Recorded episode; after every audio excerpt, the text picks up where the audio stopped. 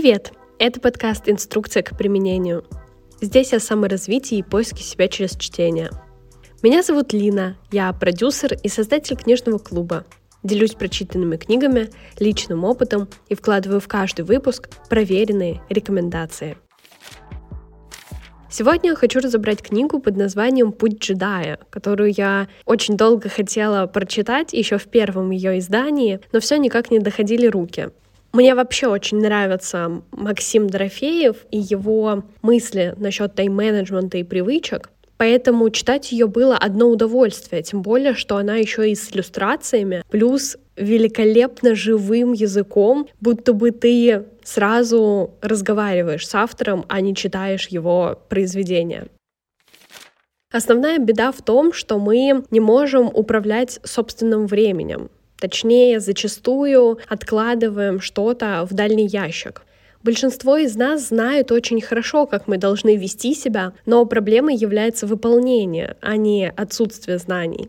Автор решил погрузиться в изучение буддизма и вынести некоторые критерии именно оттуда. Как раз они легли в основу создания этой книги.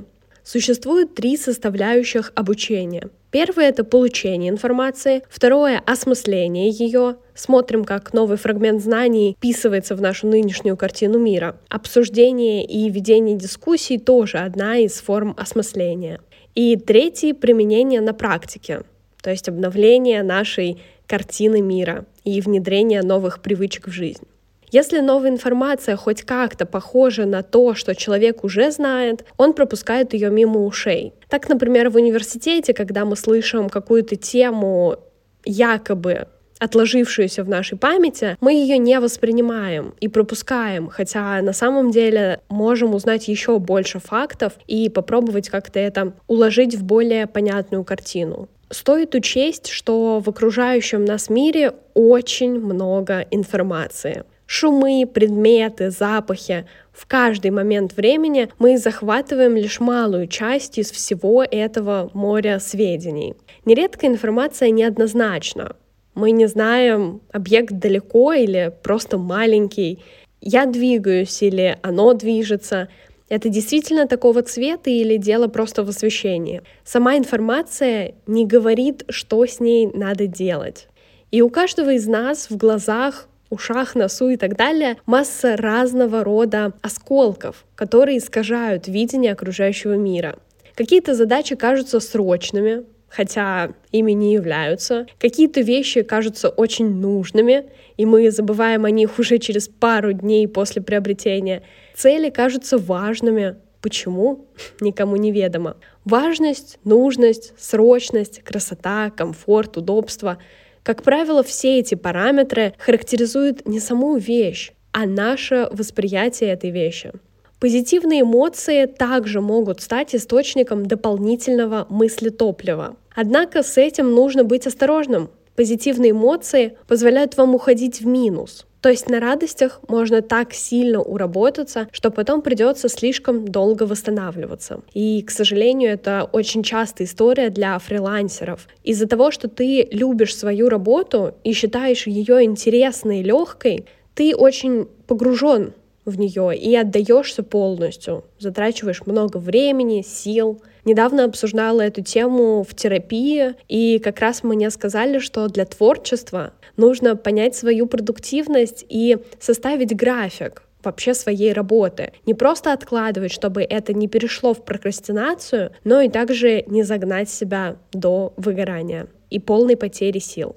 Ситуация, когда заранее не до конца понятно, каким окажется результат того или иного действия, для многих дискомфортно. Люди привыкли ждать от неопределенности только плохого, потому что, как правило, именно плохое от нее и получают. Но здесь важно заметить, что неопределенность сама по себе нейтральна. Каждый раз, когда мы знакомимся с тем, что доказали ученые из научно-популярной литературы, мы рискуем утратить контакт с Землей. Важно ставить мысли оттуда под сомнение. К сожалению, зачастую такие исследования ни к чему на самом деле не приводят и не способствуют масштабным выводам. Например, исследования о пользе шоколада для мозга. Да, ученые когда-то доказали, что это очень важно и помогает думать быстрее, развивает какие-то нейронные связи, но на самом деле это не так, просто часть рекламного хода. Также и про силу воли, что это бесконечный ресурс. Вместо всего этого нужно знать, сложнее ли мне думать после того, как я посидел на встрече полтора часа. Сложно ли мне сконцентрироваться, если я пропустил обед или мало спал. Буду ли я отвлекаться на сообщения из телефона. Все вопросы касаются меня. Не студентов после шоколада и печенек, а именно меня в реальной повседневной жизни. И когда мы читаем исследования, важно знать, как мы реагируем в подобных ситуациях и стоит ли вообще изучать подобные эксперименты. Это важно, и это знание можно получить методами, отличными от чтения научных статей. Даже считается, что среднему человеку нужен сон в 7 часов или 2000 калорий съедать в день. Но все мы разные, и только с помощью экспериментов мы можем узнать свою дневную норму рациона питания и сна. Таким образом, когда-то я выявила, что могу спать по 4 часа и не уставать в течение дня, но только непродолжительный период времени. Но потом, к сожалению, мне нужно спать более 6 часов. То есть в среднем мне достаточно от 5 до 8 часов. Изучая информацию, важно заметить, что выгоднее прочесть один и тот же текст дважды, чем прочесть две разные книги один раз. Суть в том, что мы так часто переключаемся между задачами и так много пытаемся потреблять информации, что делаем это совершенно безрезультатно и гонимся только за количеством. Но лучше дать выплеск качеству и взять из какого-то интервью, книги, подкаста что-то действительно стоящее. Если вы хотите взять из этого выпуска одну мысль, возьмите эту. Плюс у автора есть чудесное интервью, которое очень рекомендую, ссылку я оставлю в описании. Там он тоже топит за тщательное изучение вопроса и погружение, а не распыление и гиперпродуктивность. Стоит спросить у себя, что я хочу от жизни — что ради этого готовы начать делать и от чего готовы отказаться? Готовы ли рискнуть? А вписаться в проект, не имея детального плана и без гарантии успеха? Можно взять паузу и подумать, потому что это действительно важно. С этими внутренними вопросами все куда сложнее. Тяжело отличить честный ответ от того, который вам бы хотелось дать. Хочется, как у других успешных людей, как правило, у них на виду оказывается богатство, известность, власть и прочие любимые нами пороки и искушения. Но часто вместе с этим идут одержимость, одиночество, злобный шепот за спиной, подлянки от завистников. Они идут в комплекте, и стоит это тоже учитывать. Мы видим и знаем далеко не все. Мир более сложный, чем нам кажется, а случайности в нем больше, чем мы ожидаем. Если это все помножить на очень загадочное поведение людей, которые, как правило, иррациональные, импульсивные, непонятно чего хотят, думают одно, говорят другое, даже самим себе, а их поступки вообще свидетельствуют о чем-то третьем, получается довольно сложная картина, которой просто так не подойти. Автор приводил очень интересный анекдот или притчу, даже не знаю, к какому формату это отнести. Однажды женщине приснился сон, что за прилавком магазина стоял Господь Бог. «Господи, это ты?» — воскликнула она с радостью. «Да, это я», — ответил Бог. «А что у тебя можно купить?» — спросила женщина. «У меня можно купить все. В таком случае дай мне, пожалуйста, здоровье, счастья, любви, успеха и много денег». Бог доброжелательно улыбнулся и ушел в подсобное помещение за заказанными товарами. Через некоторое время он вернулся с маленькой бумажной коробочкой. И это все? Да, это все. Разве ты не знала, что в моем магазине продаются только семена? И это вызвало у меня мурашки. Потому что действительно мы очень много узнаем вокруг. Но это не конечный результат, к которому мы стремимся. Даже знание или полный план действий — это не волшебная таблетка, дающая сразу исполнение. За всем этим стоят какие-то действия и работа. Чтобы изменить свой образ жизни, нужно сделать нечто большее, чем признать справедливость чьих-то аргументов. Нужно раскачать свои глубинные убеждения.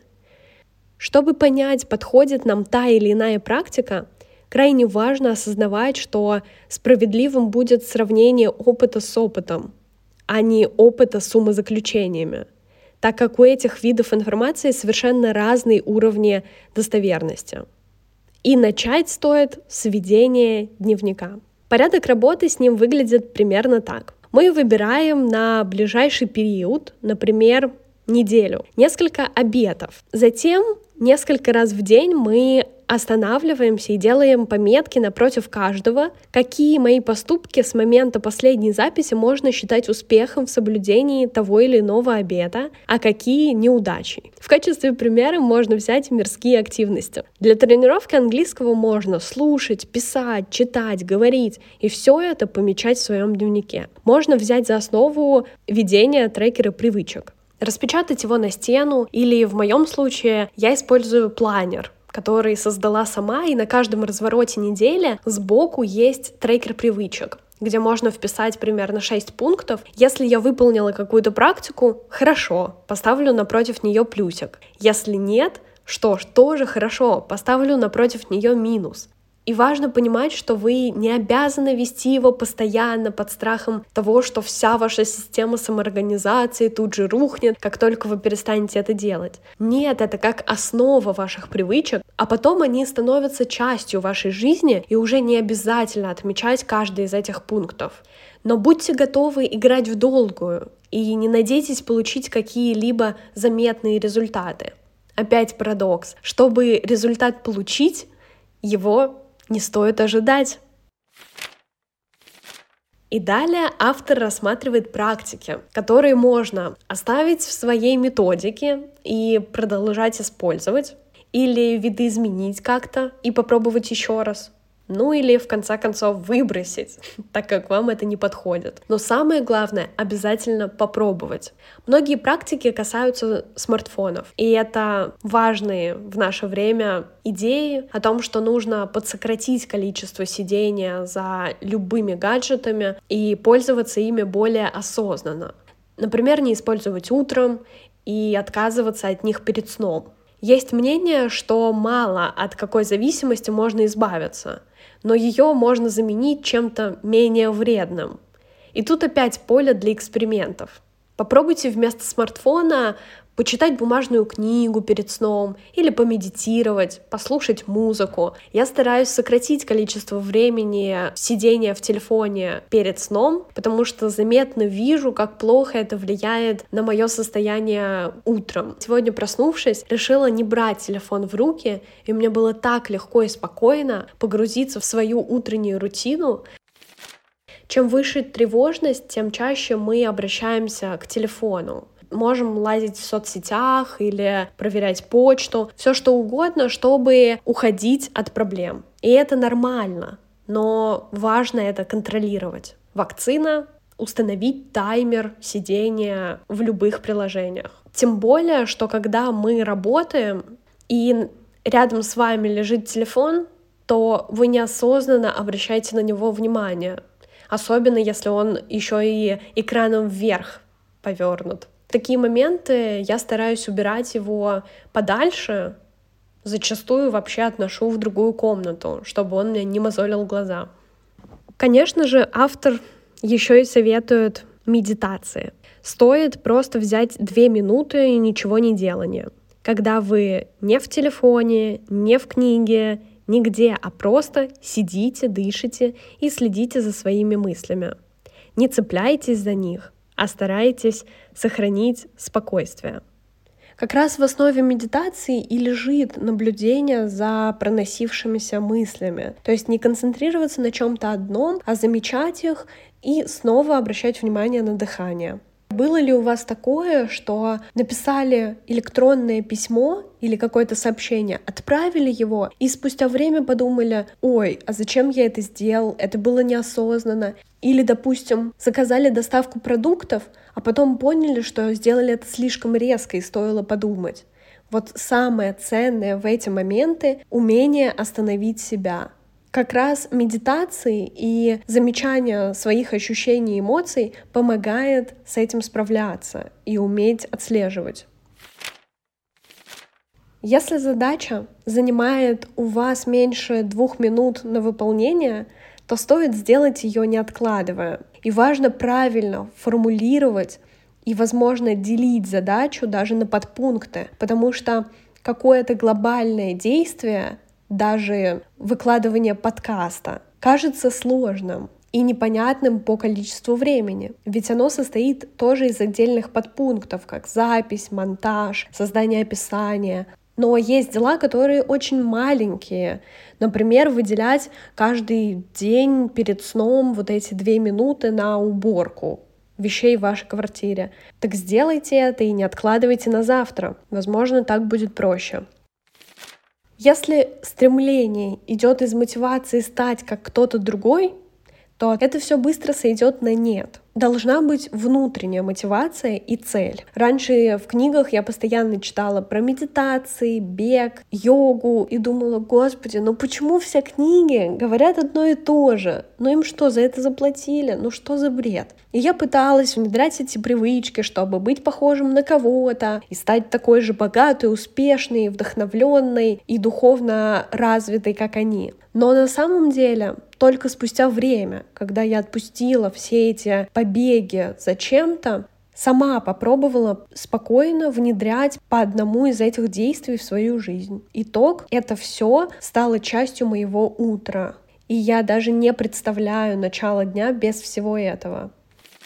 К сожалению, наличие средств быстрой коммуникации привело к тому, что любая мысль и идея может быть тут же разослана огромному количеству людей, практически без какого-либо труда и без наказания за это. Мало того, легкость обмена идеями привела к их девальвации, потому что идея требует большого количества ресурсов для реализации. И когда она приходит, мы можем погрузиться в раздумие над ней полностью и постоянно давить себя на то, что нужно добить это, нужно выполнить. А когда мы делимся с другими, то тем более распыляем весь этот фокус внимания еще и дальше. И вероятность того, что мы реализуем ее, становится значительно ниже.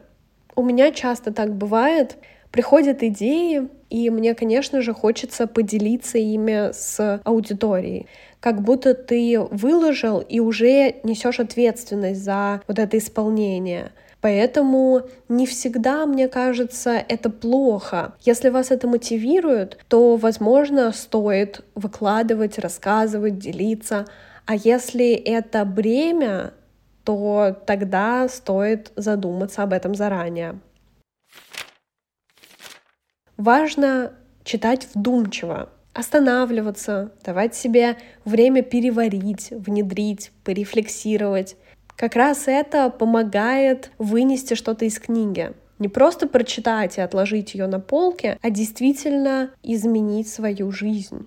Так, например, книгу, которую я разбирала в недавнем выпуске про родителей, взрослые дети эмоционально незрелых родителей, я ее читала вслух, останавливалась, думала, проговаривала какие-то моменты, делала все практические рекомендации. И это помогло мне больше погрузиться в какие-то проблемы, вынести их в терапию, решить и как-то закрыть вопросы, которые долгое время крутились у меня в голове и не давали покоя. Это еще и про фокус внимания. Когда мы находим что-то интересное в книге, потом это встречается и вокруг в разговорах с людьми, рекламе в интернете как будто это превращается в знаки Вселенной. И очень часто мне попадаются книги в нужный момент, отвечая на тот запрос, который у меня сформировался как раз недавно. И я нахожу его там. Как правило, любая задача вызывает у нас сложность. И обезьянка в нашей голове рассуждает примерно так. Если сложное, значит, надо подумать. Если надо подумать, значит, надо сосредоточиться. Если надо сосредоточиться, значит, нужно сделать так, чтобы меня ничего не отвлекало. Меня обычно отвлекает большое количество всякой мелочи. Пойду-ка я переделаю всю мелочь, она закончится, больше не будет меня отвлекать, я смогу сосредоточиться, подумать, разобраться с этой сложной задачей. Ура! Начинаем разбираться с мелочью. Но мелочи не заканчиваются. И это важно признать, что любые мелкие задачи находятся постоянно. Мы можем убрать квартиру, вынести мусор, приготовить обед, сесть за важную задачу, но понять, что день уже практически подошел к концу. А дальше по кругу. И мелочи это не всегда про бытовые вопросы. Это же может быть запись к врачу, выкладывание поста в соцсети, ответ на рабочие вопросы. Все это мелочи, которые тоже требуют нашего внимания. Отсюда мы можем перейти к такому понятию, как прокрастинационный зазор. Условное различие между формулировкой задачи и непосредственным действием, которое надо выполнить. Например, позвонить и записаться, когда нужно сначала нагуглить номер телефона, или отправить отчет, когда реально нужно сначала запросить у коллег информацию и собрать ее в виде отчета. Идеальная формулировка описывает действие, в ходе выполнения которого нам не надо думать. Поэтому нужно четко формулировать задачу и любую цель разбивать на подцели, которые можно будет отмечать галочкой в списке. И с чего же стоит начинать? Возможно, лучше съедать лягушку утром. Лягушка — это какая-то сложная, противная задача, с которой можно начать день, и как будто если разберемся, то уже будем чувствовать себя получше и станем продуктивнее. Но с другой стороны, можно взять более приятную задачу. Не исключено, что это даст нам прилив сил, после чего и другие подзадачи будут выполняться быстрее. И здесь, конечно же, нет правильного ответа. Каждому подходит свое. Например, мне легче утром заниматься рутиной, которую я уже создала и собрала. Это как раз утренние страницы, йога, медитация, чтение, а затем самое идеальное продолжение — это рабочий вопрос, который сложный. Например, монтаж подкаста. Он занимает большое количество времени, и если я сяду сразу, то как будто почувствую себя уже более продуктивной, и к середине дня смогу выполнить большое дело. Но самое важное — это поставить свои цели, то, от чего в животе порхают бабочки — как понять, что это ваши цели и желания? Стоит подумать о своей хотелке. Если при мысли о ней в голове всплывают слова «надо», «должен», «давно пора», наверное, это не ваше. А еще приглядитесь к тому, что происходит с вашим телом. Вы расслабляетесь, и на лице появляется улыбка, или голова вжимается в плечи и напрягается челюсть. Зачастую тело дает куда более точный ответ, чем сознание автор приводит такую практику, состоящую из всего трех действий. Первое вы садитесь и кладете перед собой с одной стороны список задач, а с другой список хотелок. Если у вас его нет, посвятите 2-3 минуты его составлению. Шаг 2. Не торопясь, посмотрите список задач, задавая каждый из них вопрос «чтобы что?». И третий шаг. Если окажется, что за 2-4 интерации вопросов «чтобы что» ответом оказывается одна из ваших хотелок, отметьте эту задачу особым образом. Например, позвонить и спросить про отопление. Чтобы что? Чтобы узнать, сможет ли мне мастер сделать отопление на даче. Чтобы что? Чтобы приезжать зимой на дачу и жить там. Чтобы что? Жить на даче и зимой — это то, к чему я стремлюсь и чего хочу. Все, приехали. Это и есть то, до чего нужно дойти. Возможно, лучше просыпаться и делать не идеально первую, а затем вторую задачу, ибо концентрация на одной только заберет время и не даст результат. А так вы продвинетесь к важному.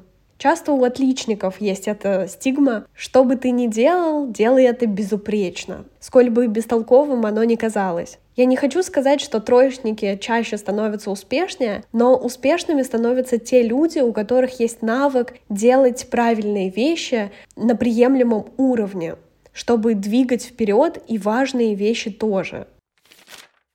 И как часто в нашей голове на протяжении дня возникают идеи, которые мы по каким-то причинам можем либо записывать, либо просто забывать в надежде, что когда-нибудь вспомним. Суть в том, что все, что вы записываете с мыслью потом пригодится, вы должны в тот или иной момент просмотреть и подумать, не пригодилось ли уже. Дело в том, что далеко не каждая идея должна превратиться в задачу или проект. Большое количество идей дано нам для того, чтобы мы выбирали из них лучшее, а не для культивации чувства вины и судорожных поисках волшебного метода все успеть. Стоит рассмотреть этот список и разобрать его по трем вопросам. Первый. Надо ли это сделать? Второе а что можно сделать такого, чтобы понять, надо ли это делать. Можно ли как-то протестировать идею с минимальными вложениями? Допустим, вы хотите сменить профессию. Так стоит поговорить с человеком из новой профессии или попробовать пробный период работы, посмотреть видео об этой профессии. И третий вопрос. Может, эта идея больше не нужна? И это самый классный набор вопросов, потому что зачастую есть идеи, которые ты как будто выжимаешь из себя и чувствуешь ответственность, что уже обещал и нужно реализовать. А иногда это действительно тот самый момент, и ты выуживаешь из списка идеальный проект. Все выводы из книги не про то, что нужно доводить себя до изнеможения и быть продуктивным это слово бич нашего поколения, потому что как раз вот эта продуктивность, она и одобряется обществом, к сожалению, потому что мы не умеем отдыхать, а нужно как раз научиться этому. Неприязнь к простой приводит к тому, что как только у нас образуется резерв, так скажем, один час в неделю, мы тут же думаем, как бы его обязательно использовать потому что не использовать его неэффективно. Поэтому у многих в ежедневниках появляется огромный список дел, большинство из которых не приносят никакого результата. Это чисто для того, чтобы забить те самые пустые места в течение дня. Многие считают, что продуктивность равна огромному количеству задач. Но на деле это способность выполнять все лучше, больше, легче — чем было запланировано, минуя трудности, время от времени позволяя себя спонтанности. Вы можете выдохнуть и в любой момент подстроиться под новые сложившиеся планы. То есть вы как будто создаете себе рутину, но не перегружая себя и получая от этого удовольствие и результат. Можно, кстати, специально устроить себе день, когда вы будете выполнять все свои желания, убрав список задач в сторону открыть глаза утром и обратить внимание на ощущения. Вдруг вам хочется позавтракать в кафе, а потом сходить за новым костюмом в магазин, встретиться с друзьями. И вот так, не планируя время, выстроить свой день, просто опираясь на собственные желания. У меня как раз такое и выходит. Иногда я просто просыпаюсь и откладываю все дела в сторону. А в какие-то дни, конечно же, мне помогает справиться с планированием мой еженедельник, который я создала, исходя из собственных предпочтений. Долгое время была в поисках того самого и никак не могла найти подходящий, но в итоге задизайнила свой собственный планер, напечатала и теперь благополучно его использую. И буквально недавно я выпустила их еще и на Wildberries. Теперь можно очень легко одним кликом заказать мой собственный авторский планер в любой уголок России. Ссылка на них тоже будет в описании. Это отличный способ для мотивации и выполнения своих целей, потому что на каждом развороте вас ждут цитаты о любви к себе. Этот планер не про то, что нужно сделать все и сойти с ума. Он посвящен любви к себе. Надеюсь, что вам он понравится ровным счетом так же, как и мне, потому что я его веду уже практически год. А еще интересно, как вам выводы из книги и вообще какими методами планирования вы пользуетесь, потому что это очень актуальный вопрос сейчас. Буду рада обсудить. Оставляйте комментарии на выпуск в телеграм-канале, ссылка будет в описании, и подписывайтесь на него. Там еще больше мыслей из книг, подкастов и просто моей головы, а также полезные ссылки и подборка с дополнительными материалами по сегодняшней теме. А еще вступайте в книжный клуб, где мы совместно выбираем книги, читаем, устраиваем созвоны и обсуждения. Попасть туда можно через подписку на Boosty, выбрав любой удобный тариф. Ссылка будет в описании. Буду очень рада тебе и поддержке. Давай читать вместе. Спасибо за прослушивание. Подписывайся на подкаст, ставь оценки, пиши комментарии. Услышимся на следующей неделе. Пока-пока.